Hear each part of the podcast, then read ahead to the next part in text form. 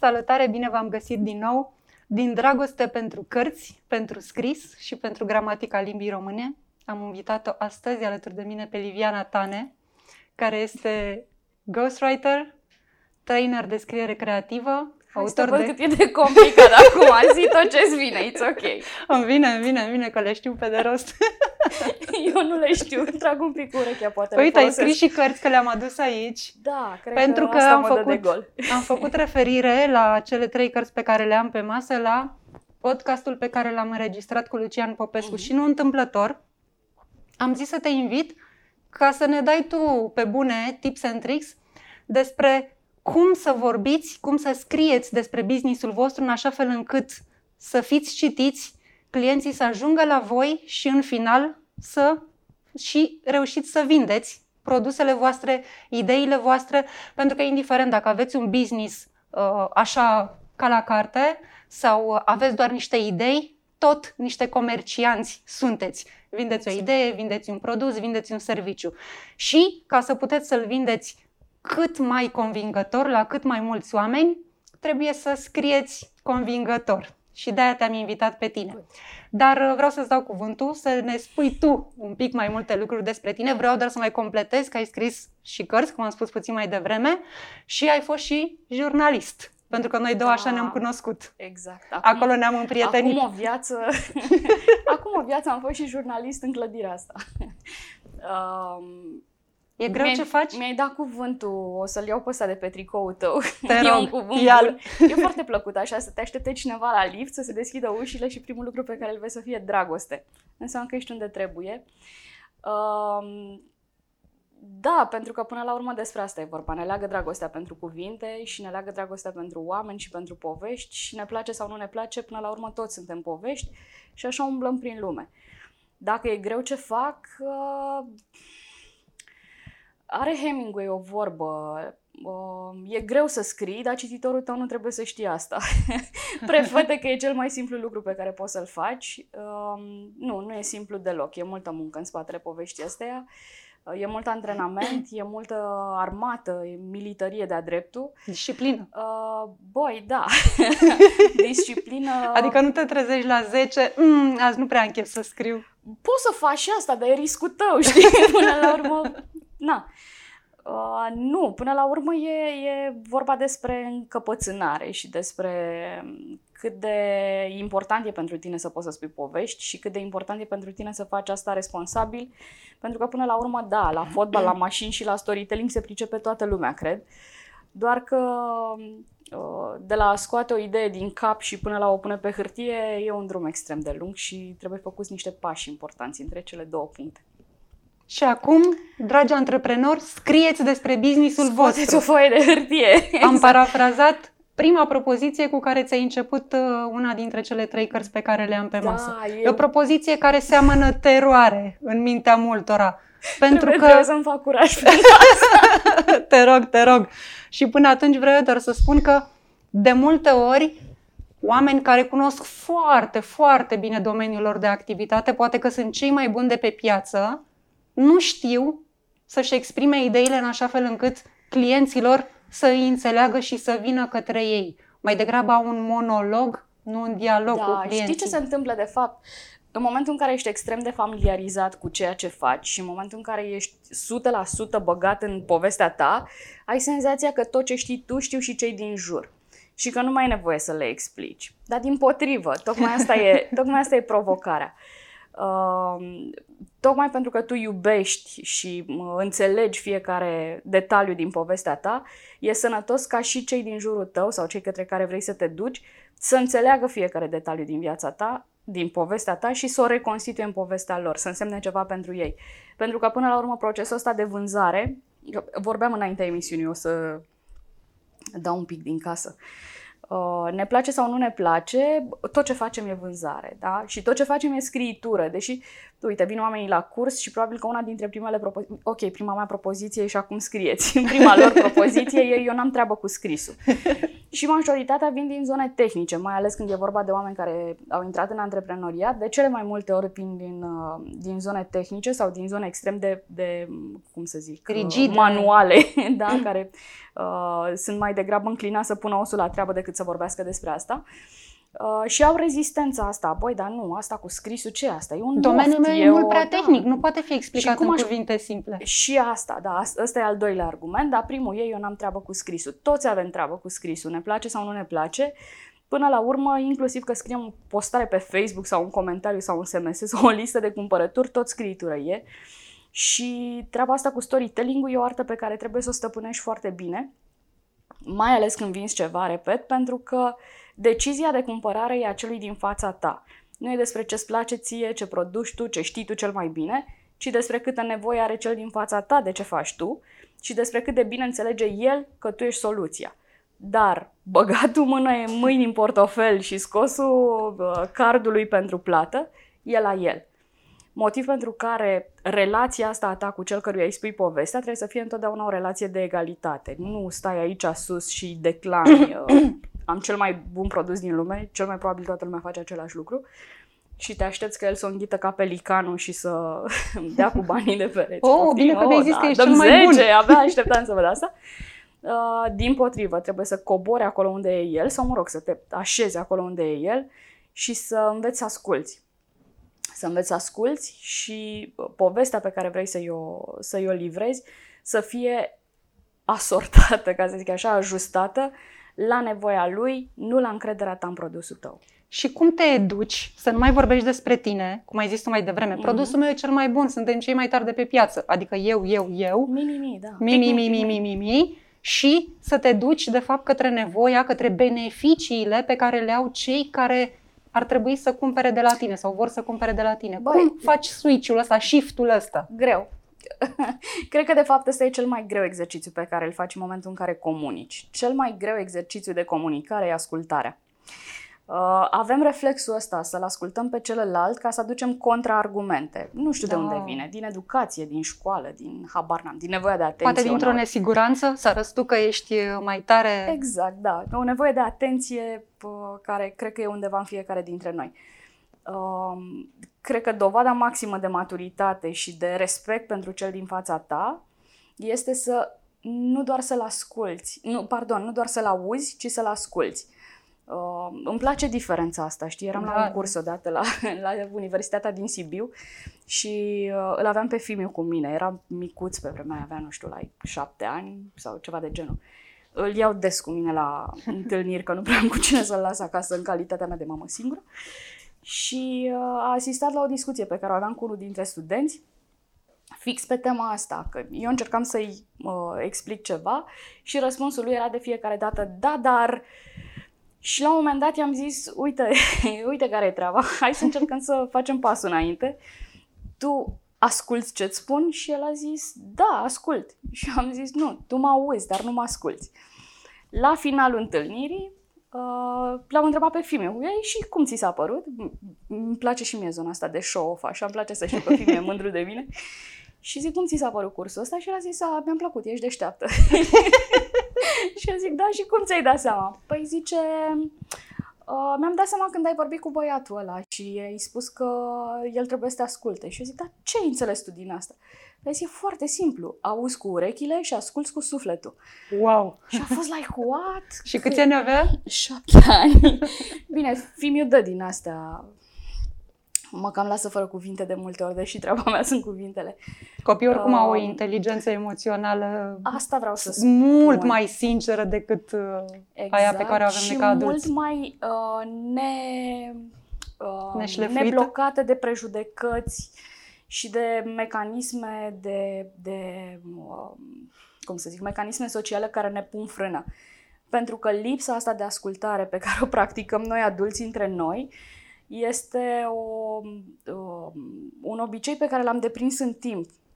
Dacă ne întoarcem la vârsta asta de 6-7 ani a copilăriei, cred că avem mult de învățat de la ei, inclusiv exercițiul ăsta de ascultare. Asta e treaba cu comunicarea. Dacă nu știi ce-i trebuie omului din fața ta, actul tău de dăruirea poveștii o să fie un act ratat și o să te frustreze. Mai vorbi la pereți. Exact. Și o să te superi că e cel mai bun produs din lume și că nimeni nu-l cumpără. Uite, vreau să facem un exercițiu concret. Pentru că aveam și eu pregătită întrebarea asta despre oamenii care spun domeniul meu e mult prea tehnic, n-am cum să le explic. Și iau așa un exemplu. Vând aparatură medicală, cum să explic simplu datele tehnice ale aparatelor? N-ai cum, nu? Ba da, ai cum. Nu e treaba ta să comunici datele tehnice ale aparatelor, în primul rând. Aparatele vin întotdeauna cu un manual de utilizare. De utilizare, exact, care conține și descrierea specificațiilor tehnice. Problema nu e ce vinzi, problema e cine cumpără. Și atunci, primul lucru pe care trebuie să-l faci este să nu fie despre aparat. Trebuie să fie despre, repet, omul din fața ta. Pentru că omul din fața ta poate să fie pacientul, iar pentru pacient datele tehnice nu sunt relevante. Pentru pacient o să fie întotdeauna relevant un caz similar cu al lui, care a fost rezolvat prin tratamentul sau prin aparatura pe care tu vrei să o vinzi. Omul din fața ta poate să fie medicul, sigur, el poate să fie interesat oarecum, în oarecare măsură de specificațiile tehnice ale aparatului, dar vrea să știe what's in it for him. Și nu mă refer la bani acum, mă refer la satisfacția pacientului, mă refer la notorietatea pe care o aduce rezolvarea unui caz cu aparatura respectivă, mă refer la siguranța cu care poate să-l recomande mai departe. Lucrurile astea se fac folosind niște instrumente foarte eficiente de storytelling. Eu am două preferate. Preferatele mele din toată lumea sunt scara abstractizării și tehnica colajului se cheamă, am scris despre ele în carte, tu mi-ai zis că trebuie să vorbim doar 45 de minute, dacă mă apuc să vorbesc acum despre asta depășim. Dacă le-ai menționat, dă-ne câte un element despre fiecare. Vă spun așa foarte repede, scara asta abstractizării zice că fiecare dintre noi este mai receptiv și înțelege mai ușor elementele concrete, adică de la baza scării, și e mai puțin receptiv și înțelege mai personalizat și evident diferit unii față de alții elementele care stau în vârful scării abstractizării. Asta ce înseamnă? Că un pahar o să fie un pahar pentru fiecare dintre noi, nu-i așa? Este un recipient în care se pun lichide pe care poți să le bei, iar fericirea sau succesul o să însemne altceva pentru fiecare dintre noi. De cele mai multe ori când transmitem o poveste, tendința noastră este să ne ducem sus pe scara abstractizării pentru că noi avem deja toate datele și avem senzația că toată lumea le știe. Și o să ne ducem și o să spunem, aparatul meu e cel mai bun. Da? Ce uităm este că toată concurența, toți producătorii de aparate similare, o să vină să spună același lucru. Ba, al meu e cel mai bun. Ba, al meu e cel mai bun și tot așa. Și atunci rămâi într-o zonă abstractă în care probabil că fiecare are dreptate, că dacă le iei și le desfaci un pic în bucăți, probabil că fiecare dintre aparatele alea are ceva mai bun decât celălalt. Dar pacientul sau cumpărătorul nu e neapărat interesat de asta. Pentru pacient sau pentru cumpărător înseamnă important e ce problemă îi rezolvă. Da? Înseamnă cum îi îmbunătățește viața. Înseamnă câtă satisfacție și câtă zonă de confort și de relaxare îi aduce produsul pe care tu l-ai de vânzare. Și atunci va trebui să pleci de la concret, de la nevoia pacientului. Nu știu cum am ajuns noi în zona medicală. De altfel, sunt întrebări pe care le-am primit în comunitatea mea Shift și am zis să le traducem, să le dăm oamenilor idei despre cum pot să ajungă la om și să le vorbească despre emoții, înțeleg. Exact. Că salvezi timp, salvezi vieți, salvezi bani, de ce absolut. Nu? Absolut. Salvezi reputație de cele mai multe ori, pentru că dacă tot rămânem la sistemul medical, nu putem să nu fim de acord că în momentul de față sistemul medical din România nu e în cea mai bună forma lui, în ceea ce privește percepția publică. Ai văzut ce am făcut? Tocmai te-am întrerupt în timp ce vorbeam, cam atâta ascultare sunt capabilă să terminați în ce am de spus. E important, însă voiam să spun că ai ales un domeniu atât de tehnic și aparent atât de inaccesibil, tocmai pentru că îmi ofer cumva ocazia să demonstrez că mecanismul până la urmă e același. Că vinzi terapii, că vinzi spauri, că vinzi umbrele sau că vinzi, habar n-am, echipamente de televiziune, mecanismele din spatele structurării mesajului sunt de cele mai multe ori aceleași. Diferența e ce pui pe schelet. Da? Scheletul stă în picioare, e treaba ta să-l ambalezi în emoțiile potrivite și într-adevăr e vorba despre emoții, Vrei să mă întreb ceva sau continuu? Că eu o duc așa. Vreau să te întreb a doua temă. Ai spus de scara abstractizării, da, și acum o să zic de tehnica colajului. Da. Tehnica colajului pornește de la o altă, de o altă caracteristică noastră ca oameni și anume, n-aș vrea să spun că suntem bipolari, deși cred că suntem de cele mai multe ori, tendința asta de a ne feri de nou pentru că ne sperie, de a ne dori totuși noutatea pentru că ne încântă, așa cum vechiul, la fel, ne place ceva vechi pentru că avem o senzație de siguranță că îl cunoaștem și ne oferă stare de confort, dar ne displace pentru că e desuet, e depășit. Și atunci cumva trebuie să te joci cu povestea asta din percepția umană și să încerci să împaci teama de nou cu nevoia de nou și plictisul față de chestiile vechi cu siguranța pe care ți-o dă ideea de vechi. Această tehnică a colajului face o chestie foarte drăguță și anume ia două concepte aparent fără legătură între ele, unul nou și unul vechi, și le combină în așa fel încât omul din fața ta să aibă referințele, să înțeleagă ceea ce vrei să-i spui, dar să poată să primească și ambalajul noutății care să nu-l mai sperie, nu-i așa? Pentru că se bazează pe ceva vechi. Și există am scris despre asta și în carte, există un exemplu clasic, undeva prin anii 70, dacă nu mă înșel, nu sunt foarte sigură pe cifre, astă seara a fost o zi lungă. Sunt irelevante. Un regizor de la Hollywood, așa cred și eu, o să ne întoarcem la ideea asta cu cifrele, cât de relevante sunt ele. Un regizor de la Hollywood merge la producător și încearcă să vândă un film. Bate la ușă după ușă după ușă, toată lumea îl refuză. La momentul respectiv erau foarte la modă în momentul ăla filmele cu cowboy, John Wayne and so on, iar el încerca să vândă un film SF. Nimeni nu înțelegea ce vrea omul ăsta să facă, da? Și era respins de producător după producător. Și în cele din urmă, piciul cu care a mers să-i convingă pe producător să scoată bani a fost: vreau să fac o poveste cu cowboy amplasată în spațiu. De acolo a ieșit Star Wars, care știm și noi ce succes a avut astăzi. Arta lui George Lucas din spatele poveștii ăsteia a fost exact această tehnică a colajului. A vorbit pe înțelesul producătorilor lui, da? Le-a vorbit despre o poveste cu cowboy, pentru că până la urmă nu e așa, asta e, în care a înlocuit caii cu nave spațiale și a rezultat ceva ce puteau să înțeleagă. Când ai o situație de genul ăsta, când ți se pare că ceea ce ai tu de vândut e mult prea nou, mult prea abstract, mult prea intimidant pentru publicul tău, agață-te de ceva ce știe deja. Eu, de exemplu, urmează să fac o platformă foarte importantă care se numește readingischool.ro. Este o platformă pe care o să coagulăm toată informația din industria de carte din România și mi-e foarte greu să mă duc să le explic partenerilor mei ce vreau eu să fac și de ce e atât de special.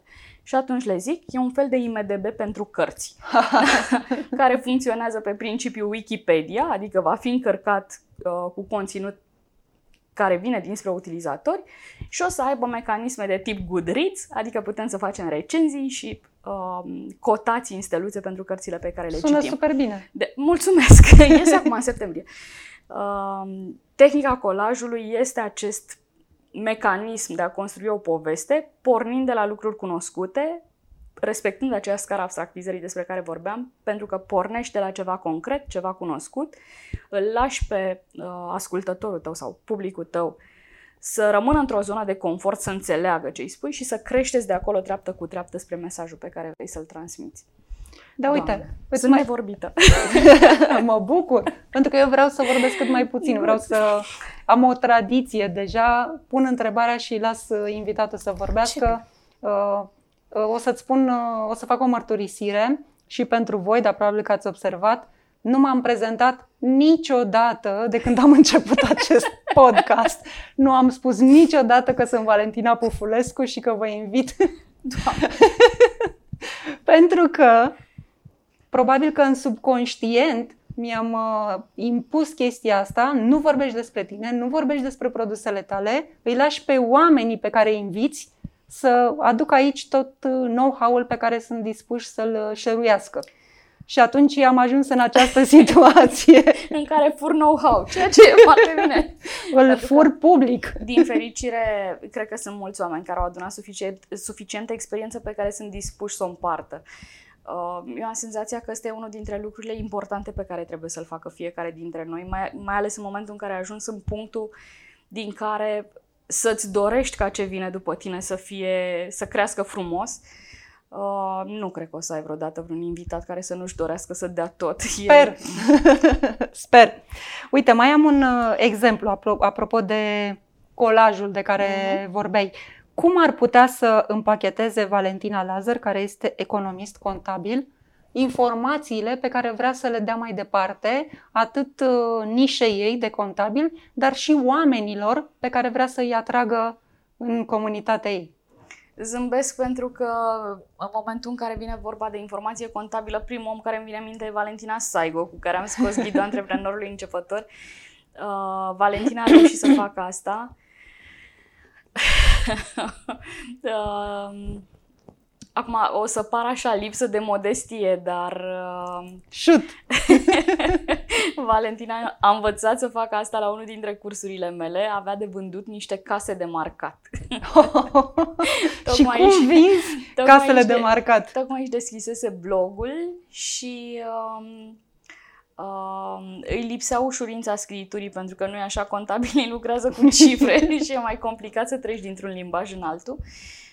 Și a venit la cursul meu și am învățat tot ce tocmai ți-am spus eu mai devreme, și anume cum să împachetezi informația în așa fel încât să poată să fie ușor de digerat pentru public.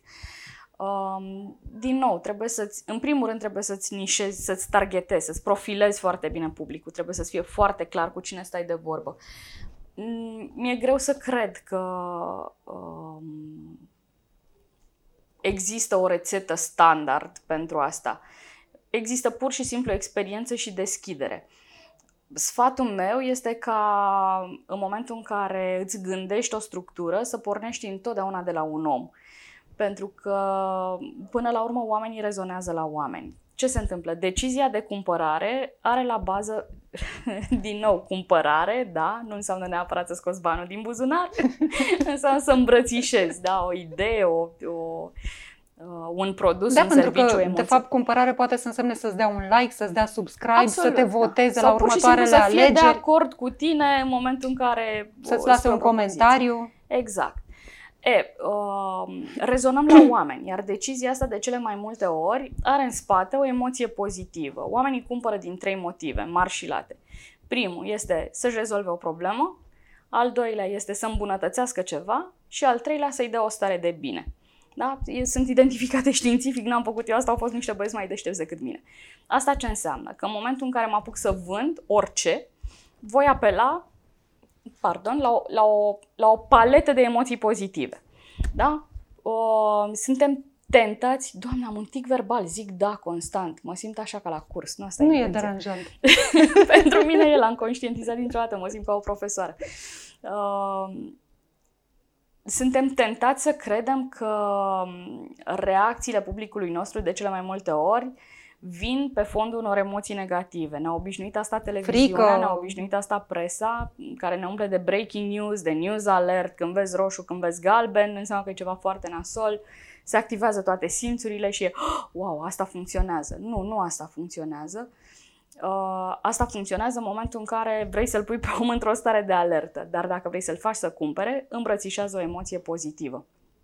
Ce înseamnă asta? Cea mai virală emoție e umorul. Da?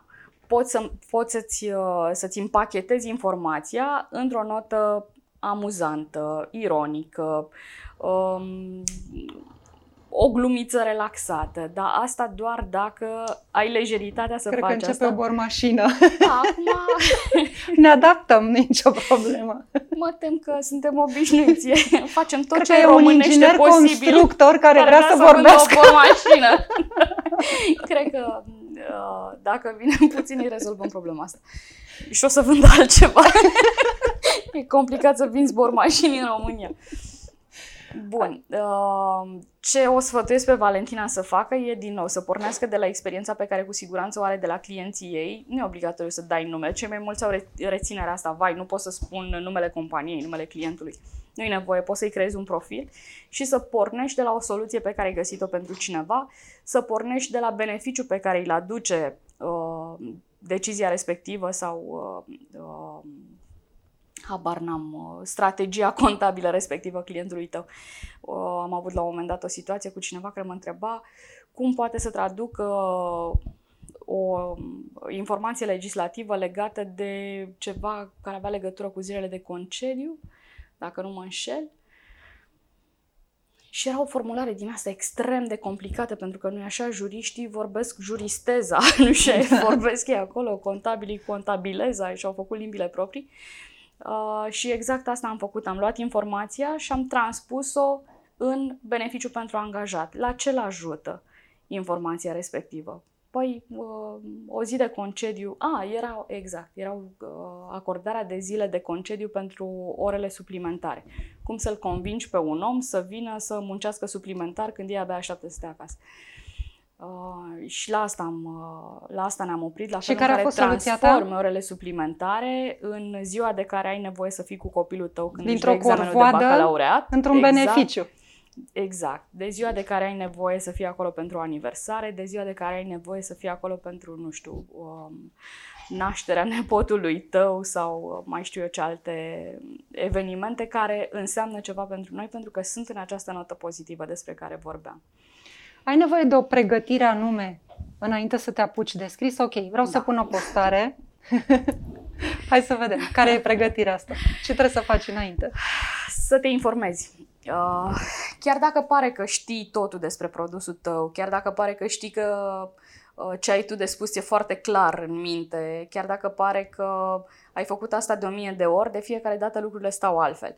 Și soluția e de fiecare dată în altă parte. Nu poți să te apuci de scris fără să te documentezi.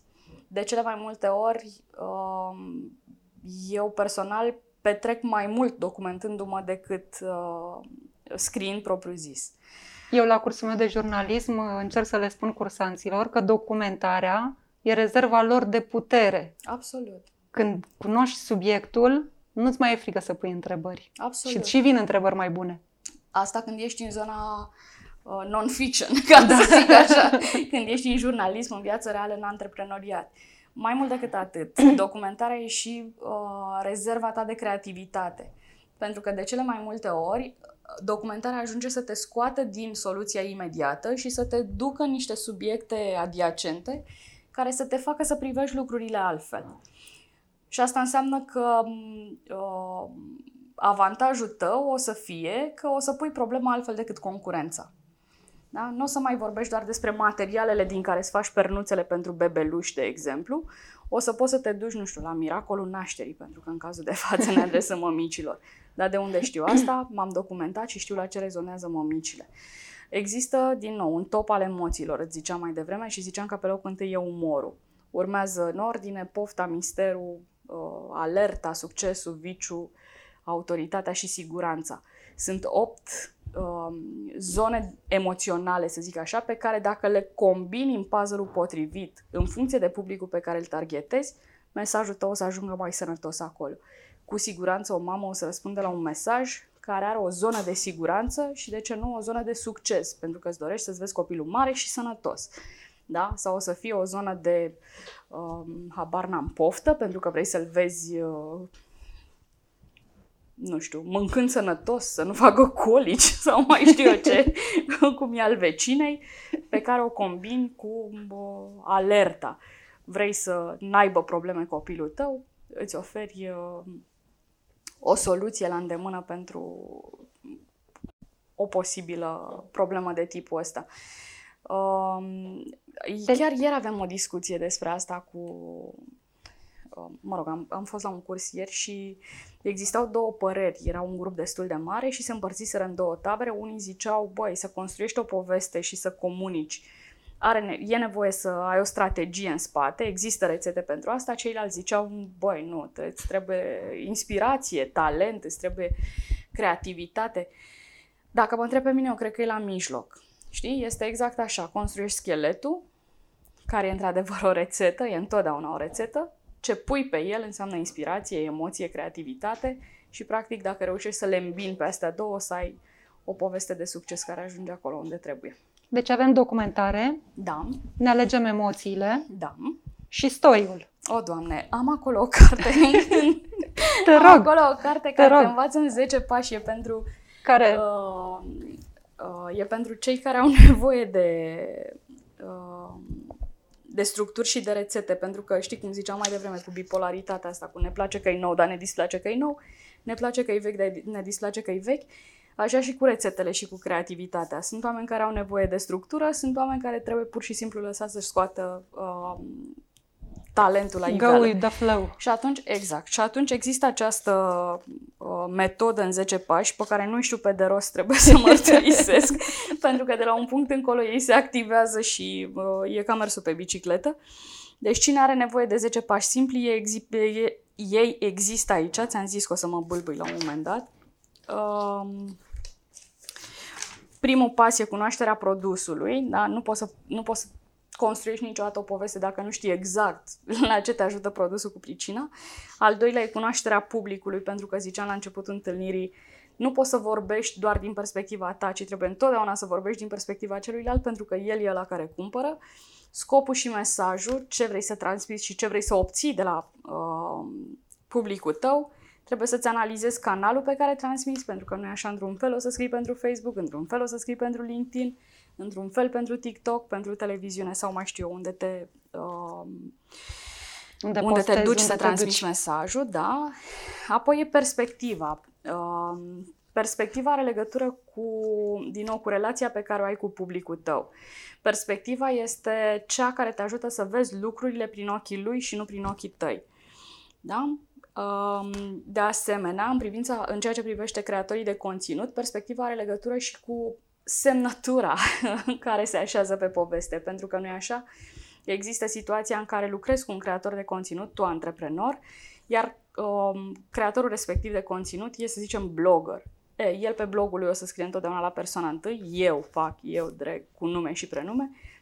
Pentru canalul tău însă o să scrie în numele brandului tău și o să-și folosească resursele personale fără să și le asume ca atare cu nume și prenume. Îți reprezintă brandul, îți reprezintă compania.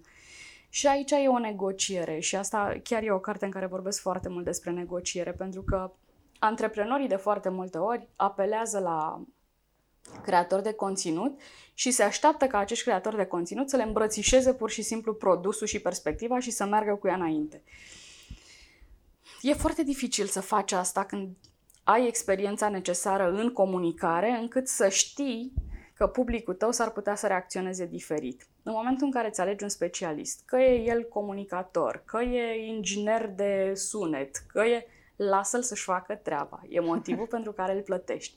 Explică-i ce-ți dorești și lasă-l să-ți pună la dispoziție soluțiile. De asta îi dai bani, atât de simplu. Da? Da, dar unii vor spune nu, că nu e my tone of voice.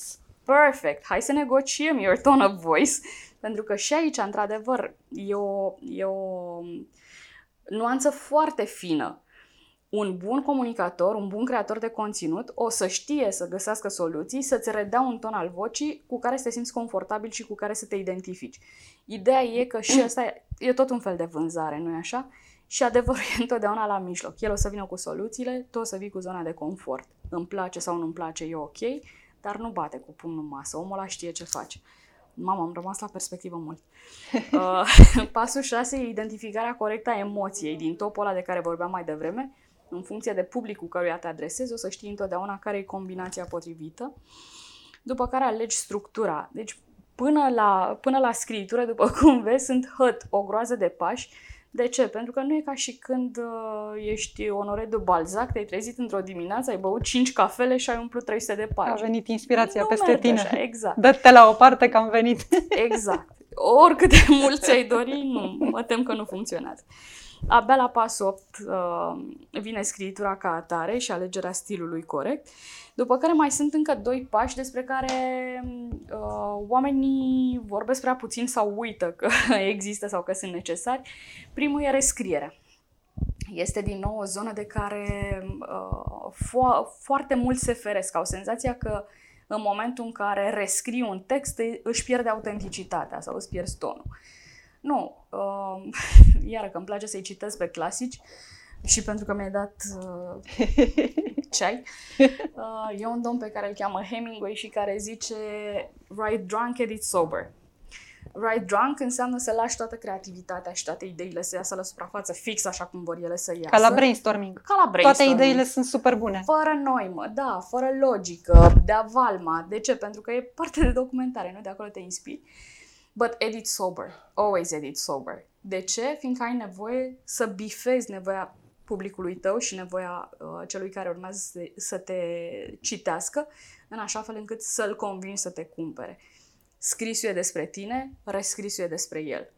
Și nu trebuie să uiți nicio secundă că scopul tău e să-l convingi pe el, nu să te convingi pe tine. Altfel nu e așa, te pupi în oglindă seara, vai ce text frumos am scris, ți-l pui sub cap, sub pernă și dimineața te trezești și o iei de la capăt.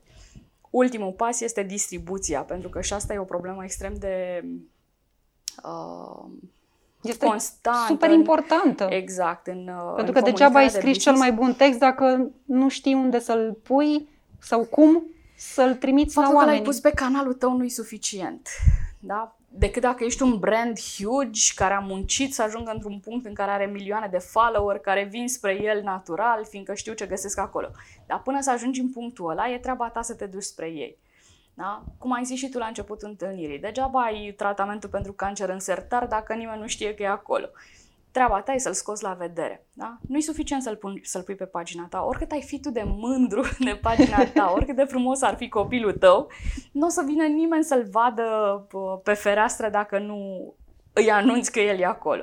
Da? Deci primul și cel mai important lucru în comunicarea de business după crearea conținutului e distribuția și ea se face pe rețele, strategic, sunt oameni care fac asta, nu se rezumă doar la SEO și la algoritm de Facebook și la tot ce înseamnă cifre, are foarte mare legătură și cu calitatea conținutului, pentru că sigur poți să-l fraierești pe om o dată de 2 ori, că i-ai ajuns în inbox din greșeală, dar a 3-a oară nu o să mai deschidă mail-ul de la tine dacă știe că ce găsești acolo nu e calitativ sau nu răspunde la o nevoie a lui.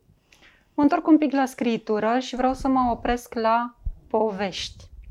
Pentru că și la cursurile mele mă întreabă foarte mulți oameni, foarte mulți cursanți, dar eu nu sunt un povestitor, sunt un povestitor groaznic, eu n-am nicio poveste, mie nu mi s-a întâmplat nimic extraordinar. Ce povești? Despre ce să povestesc eu oamenilor? De unde scoți poveștile care să fie relevante? Așa e, că n-avem povești, trebuie să fii Hemingway ca să ai ce povesti, să ai 1000 de femei sau câte ai avut ca să ai despre ce să scrii. Gata, a avut 4 neveste, nici măcar n-a avut 1000 de femei. Nici măcar n-a avut 5 Catericeanu. Exact, să fie o cifră impară. Bine, Hemingway a avut alte povești de spus, era un băutor notoriu și un pasionat de arme și un mare boxer și... mă rog, genul de jurnalist care nu s-a ferit să iasă la război cu pieptul în față. Dar nu trebuie să fii Hemingway să spui povești. Noi nu ne dăm seama, dar de fapt asta facem în fiecare zi. Faptul că noi ne-am întâlnit la lift și tu m-ai primit cu cuvântul dragoste pe piept, poate să fie o poveste. O să mă duc acasă și o să le spun alor mei, uite ce frumos, exact, a ieșit Valentina și m-a întâmpinat cu dragoste pe piept. Nu, poveștile există, trebuie doar să învățăm să le punem în valoare. Adică să stăm să ne gândim, adică să depănăm amintiri ca să vedem care dintre ele ar putea să fie suficient de relevante ca să aibă un mesaj. Adică să nu ne mai fie frică, pentru că până la urmă la frică se rezumă tot.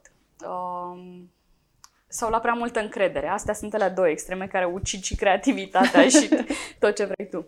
Pentru că sunt oameni care zic, eu n-am nicio poveste de spus și atunci blochează toată informația undeva la care, într-un loc la care nimeni nu are acces, și sunt ceilalți care vin și spun: "A, sunt atât de talentat încât nu mai fac niciun efort să facă lucrurile bine."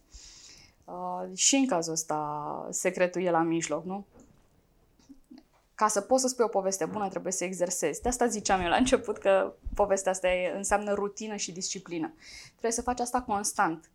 Trebuie să faci asta cu responsabilitate și să fie o prioritate pentru tine. Mai există și argumentul: "O, dar n-am timp să spun, am atâtea povești și n-am timp să le scriu."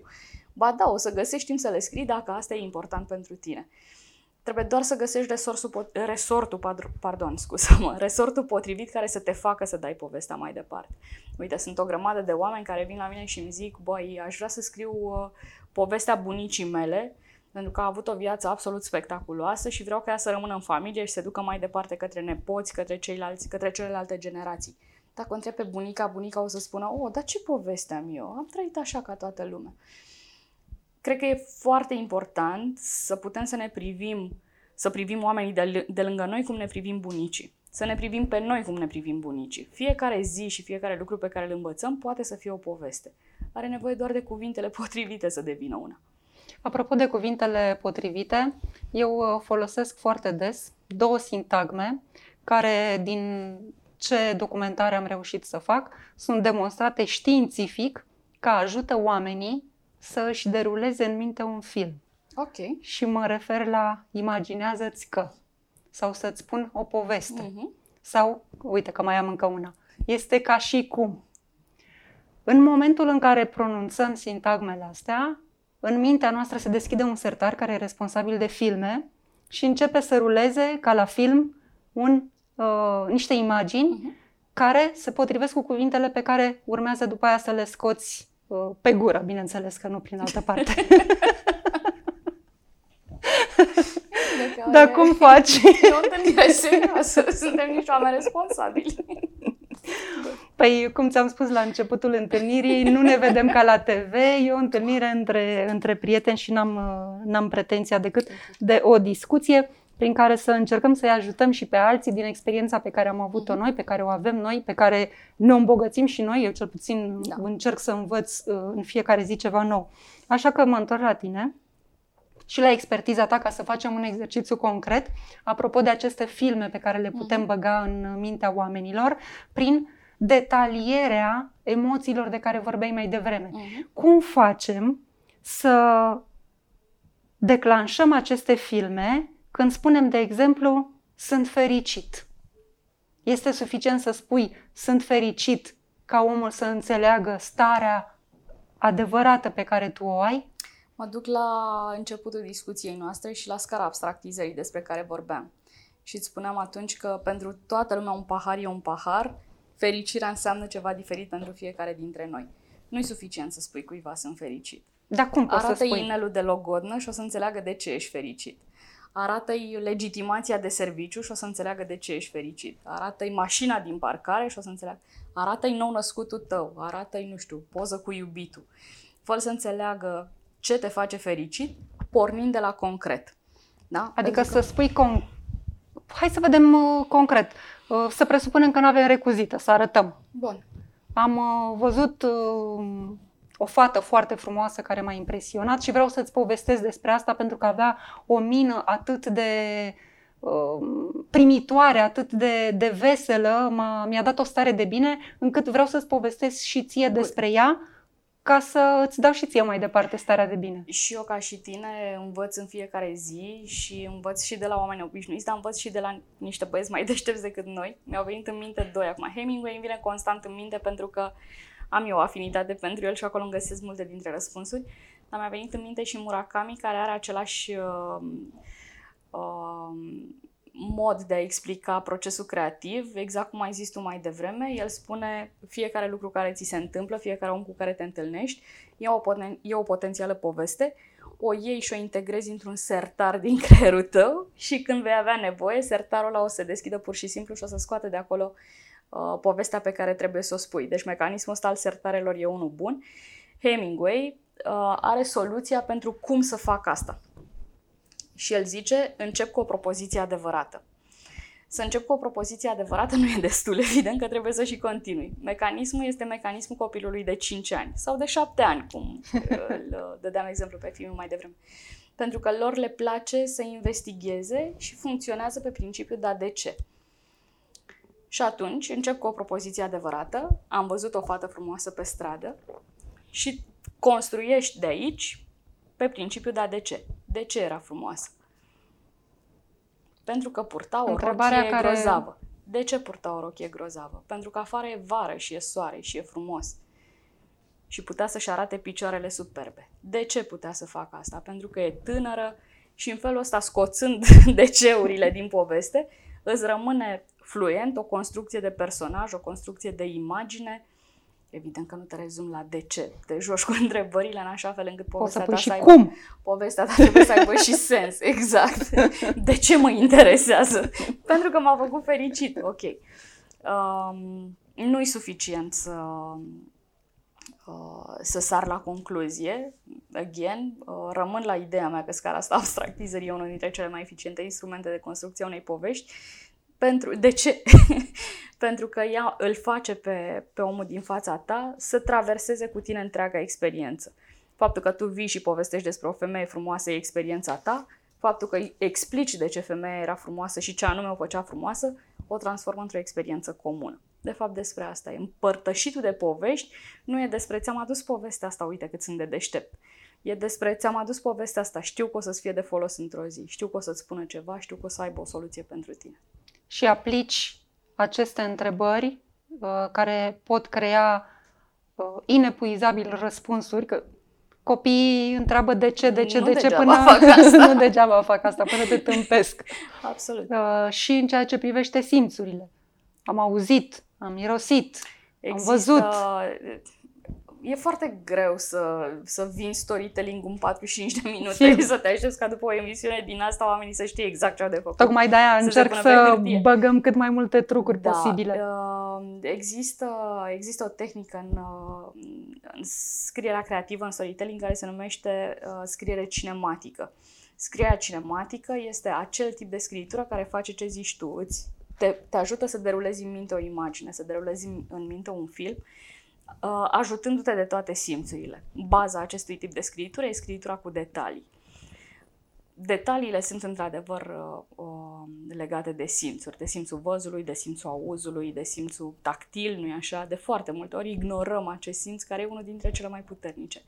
De simțul olfactiv, dacă spui cozonaci, sunt sigură că publicul o să bălească instantaneu pentru sau că... Cafea. Sau cafea. Sau catifea. Exact. Sau mătase. Pentru că îți imaginezi cum se simt la asociezi cu o experiență personală, instantaneu, da. Dar nu trebuie să presupui din start că toată lumea știe că, nu știu, fotoliul ăsta e făcut din catifea. Spune și atunci o să șeruiască experiența cu tine. Nu mai știu unde voiam să ajung cu ideea asta. Vreau să te întreb ce faci cu publicul ostil. Pentru că, uite, în Ghidul Antreprenorului Începător scrie așa. Clientul nemulțumit este mai influent și mai de impact decât cel mulțumit. Este nevoie de 12 experiențe pozitive pentru a fi dată uitării o singură experiență negativă. Și ai făcut tu aici o documentare și ai găsit o cifră foarte interesantă. Spui că nota de plată pentru proasta reputație este de peste 550 de miliarde de dolari anual numai în Statele Unite. M-am simțit ca un jurnalist, am accentuat cifrele. Slavă cerului, n-am făcut eu calculele astea. Le-am luat de la cineva care se pricepe mai bine decât mine. Sunt și niște exemple concrete acolo, vis-a-vis de experiențele neplăcute. Ce ai citat tu se referă la greșeli de gestionare a relației cu clientul, cu cumpărătorul. Ce poți să faci în cazul lor? Să încerci să nu greșești. Dar ca să nu greșești, regula de bază e asta de la care am pornit discuția și anume să-l asculți. Relația ta cu clientul, inclusiv în momentul în care spui povești, se bazează pe încredere. Iar încrederea se câștigă greu și se pierde repede. E foarte important ca în momentul în care te poziționezi într-o relație de tipul ăsta să te poziționezi conștient de faptul că omul ăla din fața ta este omul care îți cumpără produsul și cu care vrei o relație pe termen lung. Nu e suficient să-i vinzi astăzi un pahar de Prosecco. O să vrei să ia și mâine o sticlă, o să vrei să ia și poimâine o sticlă, o să vrei să le recomande prietenilor lor să ia o sticlă, o să vrei să facă petreceri cu Prosecco de la tine, de așa. Este genul de relație care vinde nu odată, ci de mai multe ori și care îi face și pe ceilalți să se întoarcă. Acum îmi vine în minte o asociere, apropo de ce ai spus.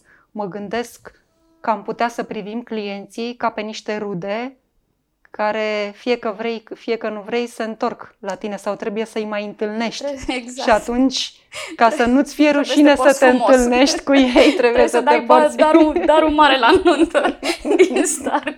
Să nu zic că ăsta e ăla care a fugit înainte de plată. Pentru că, uite, și asocierile fac parte din această categorie prin care poți să-ți faci conținutul mai interesant și mai aproape de omul căruia îi vorbești. Asocierile bifează în egală măsură scara abstractizării și tehnica colajului. Asocierea înseamnă acel element concret de la care pornești într-o explicație. Sigur, clientul poate să fie văzut ca o rudă, dar cred că cel mai important este să-ți vezi clientul ca pe un om, nu ca pe o cifră. De foarte multe ori ajungem să ne rezumăm atât de tare la cifre încât să uităm că în spatele lor fiecare dintre numerele alea e un om care are emoții personale. Din păcate, în comunicarea de business de foarte multe ori e uitat detaliul ăsta, care nu e deloc un detaliu.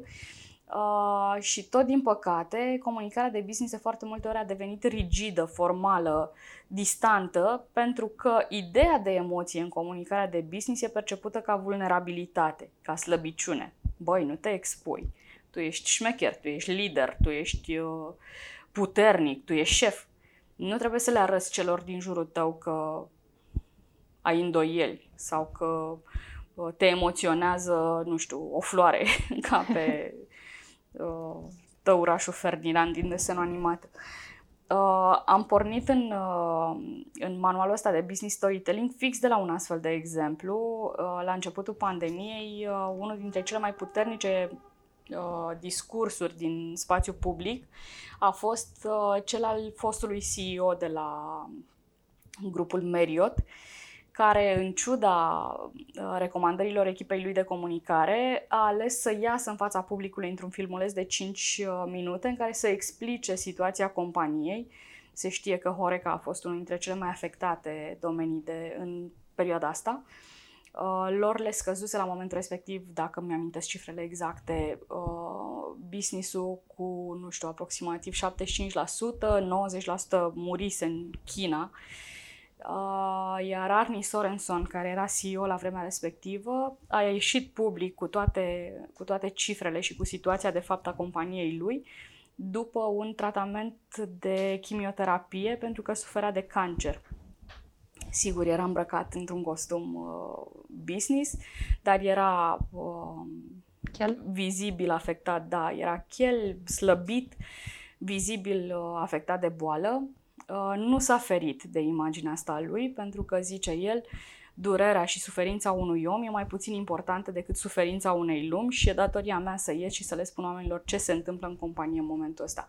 Momentul ăsta de vulnerabilitate și decizia asta a lui de business până la urmă, de a ieși să-și trateze angajații, stakeholderii, clienții, lumea până la urmă, pentru că Marriott este un brand huge, s-a bazat exclusiv pe acest aspect emoțional al comunicării de business, pentru că dincolo de cifre, dincolo de bani, dincolo de produse, suntem oameni. Și cred că trebuie să învățăm în primul rând să nu ne mai ascundem după această mască profesională, pentru că până la urmă, primul care îți întinde mâna e omul, nu clientul, nu portofelul lui, nu cardul lui. Adică să nu-ți fie frică să fii vulnerabil și să fii autentic. Absolut. Tot în cartea ta de business storytelling spui așa: am ajuns în punctul ăla de saturație în care suntem toți la fel, iar soluția logică e una singură, să ieșim din tipar. Doar că asta înseamnă să înlocuim cifrele cu emoții, iar tu ai învățat că emoțiile înseamnă vulnerabilitate, nu-i așa? Că doar așa te-au modelat școala, familia, societatea. Asta e lecția pe care ți-ai însușit-o de când erai mic și ți s-a spus prima oară că băieții nu plâng. Ok, nici fetele. Deci, care este secretul succesului în cazul autenticității? E vulnerabilitatea? Să arăți că ești om? E încrederea. Cu siguranță e încrederea și curajul. Este și autenticitatea asta, e unul dintre cuvintele care, din păcate, s-a golit de sens în ultima perioadă, exact. Avem noi așa câte o predispoziție pentru câte un cuvânt, ne place și îl folosim până la epuizare. În cazul ăsta am ajuns la autenticitate. Să fii autentic nu înseamnă să bifezi o căsuță și ești autentic, sunt. Ah, perfect. Da. E un exercițiu de expunere zilnică și e curajul ăsta de a scoate din tine omul, pe care de multe ori îl ascundem mai adânc decât ar trebui și mai adânc decât ne dăm seama. Dar treaba lui, de fapt, este să-i dăm voie să trăiască, pentru că până la urmă despre asta e viața. Ajungi la 40 de ani și îți dai seama că puteai să iei decizii mult mai bune dacă nu ți-ai fi pus frâna asta profesională, pe care de multe ori ți-o imprimă societatea sau contextul, mediul în care trăiești, modelele pe care le vezi lângă tine și care de foarte multe ori au o importanță mai mare decât ar trebui în viața noastră. Care e cea mai mare greșeală pe care ai făcut-o ca antreprenor? Doamne, am făcut toate greșelile din lume. Toate greșelile din lume. Dar cred că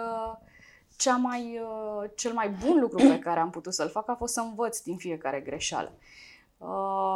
N-am o listă, tocmai pentru că sunt atât de multe. N-am niciun top, tocmai pentru că sunt atât de multe. Dar am această morală, am această concluzie. Concluzia este că greșeala e și ea parte din procesul de învățare și că în loc să ne ferim de ele, cred că cel mai sănătos lucru pe care putem să-l facem e să putem să facem damage control, să ne asigurăm că ea nu e fatală.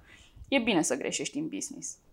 Dar ai întrebări care ți se pun în mod repetat, mai ales de la oameni care sunt antreprenori sau poate sunt artiști și vor să-și vândă picturile, conținutul pe care îl scriu? În afară de faptul că sunt multe întrebări, sunt și multe clișee în zona asta care ține de antreprenoriat. Vândute de multe ori tot de presă, mă rupe, de exemplu, ideea asta că atunci când ești antreprenor, nu mai ai timp pentru tine, muncești 24 de ore din 24.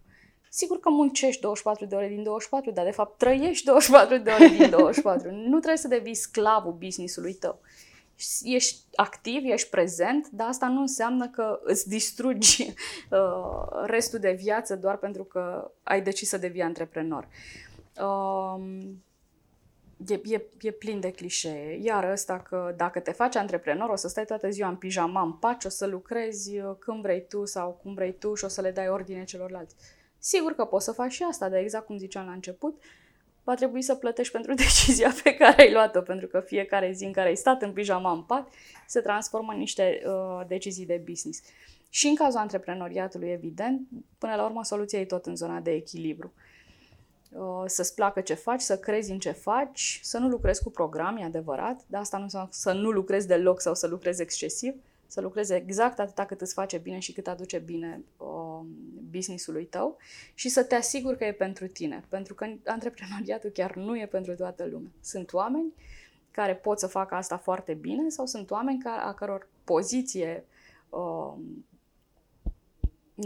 potrivită e undeva într-o companie pentru care să poată să-și folosească expertiza absolut fabulos și să le aducă încredere și notorietate profesională fără nicio problemă. Ultima întrebare și după aia vreau să vă propun un exercițiu antistres. Un exercițiu care, după o zi lungă, cum suntem și noi acum, să ne ajute să ne relaxăm, să ne ajute să intrăm într-o stare de calmitate, mergem acasă, stăm de vorbă cu familia, nu trebuie să ne ducem cu poveștile de la serviciu, să le spunem mai departe acasă. Întrebarea este, și apoi revin la exercițiu care este foarte simplu, dar super eficient, este care crezi tu că este cel mai bun truc de comunicare, în scris, bineînțeles, pe care l-ai putea da antreprenorilor începători și nu numai? Să începe abrupt. Să nu pierzi timpul. Da, să nu pierzi timpul, să intri direct în subiect, să-i spui omului ce ai de spus fără ocolișuri. Asta se face însă tot așa, construind cu el o zonă de încredere în care el să știe că prima propoziție pe care i-o livrezi e o propoziție adevărată.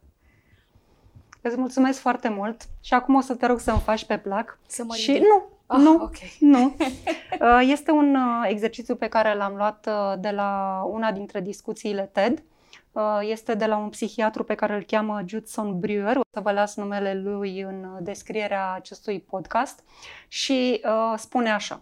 Este un exercițiu care are la bază tehnica focusării pe acum, adică acea tehnică prin care te concentrezi pe prezent, pe ce faci acum, în așa fel încât să-ți blochezi grijile care sunt inutile în momentul de față. Spre exemplu, acum să spunem că m-aș gândi, oare am dat de mâncare pisicii, oare mi-am plătit factura, oare nu știu ce am făcut. E irelevant, pentru că nu e ca și cum mă ridic acum să mă duc să văd dacă i-am dat de mâncare pisicii. Și atunci mă concentrez pe acum și mă și relaxez. Întorci palma cu arătătorul, îți poziționezi arătătorul la baza degetului mic și începi să inspiri pe măsură ce te atingi și urci arătătorul spre vârful degetului mic. Prima dată inspiri până ajungi în vârf și cobori pe măsură ce expiri. După care continui pe inelar, o nouă inspirare, cobori până ajungi la baza degetului mijlociu, inspiri, expiri, inspiri, expiri și ultimul, degetul mare, inspiri, expiri. Pentru că sunt foarte multe simțuri pe care le implici, simțul tactil, vezi, dacă expiri puțin mai tare poți și auzi, să-ți auzi respirația, te focusezi foarte, foarte bine pe acum. Și dacă, spre exemplu, aveți emoții înainte de a face ceva, să presupunem că aveam super mari emoții înainte să ne întâlnim și să pornim... Și să presupunem, e foarte adevărat. Dacă aș fi avut emoții și aș fi făcut acest exercițiu, bineînțeles care poate fi continuat și pe cealaltă mână și poate fi repetat de câte ori este nevoie până ajungem la starea de calmitate, atunci problemele pe care eu le conștientizam, le întrevedeam, le proiectam pentru viitor, s-ar fi redus consistent, inclusiv stresul, nivelul cortizolului scade sau poate chiar dispare dacă cel care repetă acest exercițiu e suficient de concentrat în el. Amploarea problemelor pe care le vedem înainte o să fie mult mai mică și putem să facem față poate sarcinilor de la serviciu, să avem un moment foarte, foarte încărcat în mijlocul zilei. Putem să facem exercițiul ăsta ca să ne aducem într-o stare în care să putem să fim mai productivi, să luăm decizii mai bune, să nu mai țipăm la colegul ăla și poate să-i spunem pe un alt ton ceea ce avem de spus constructiv. Liviana, îți mulțumesc! E practic un exercițiu de respirație cinematic. Exact! Cu toate simțurile. Exact, exact. Liviana, îți mulțumesc foarte mult! Mulțumesc. Eu am învățat multe, sper că și voi ați învățat foarte multe de la Liviana. Nu uitați să dați subscribe, like, save, tot ceea ce doriți, dacă vă place, dacă găsiți acest conținut relevant, important, util. Lăsați-mi comentarii, voi răspunde fiecăruia dintre voi. Este important să știu, să cunosc feedback-ul vostru. Nu este suficient să vă întreb dacă ați înțeles, dacă v-a plăcut. Vreau să știu cu ce rămâneți, care sunt acele exerciții care vă sunt utile. Sau poate puteți să-mi spuneți ce nu vă place sau ce ați dori să vedeți ca să pot să îmbunătățesc acest conținut. Vă mulțumesc! Pa, pa!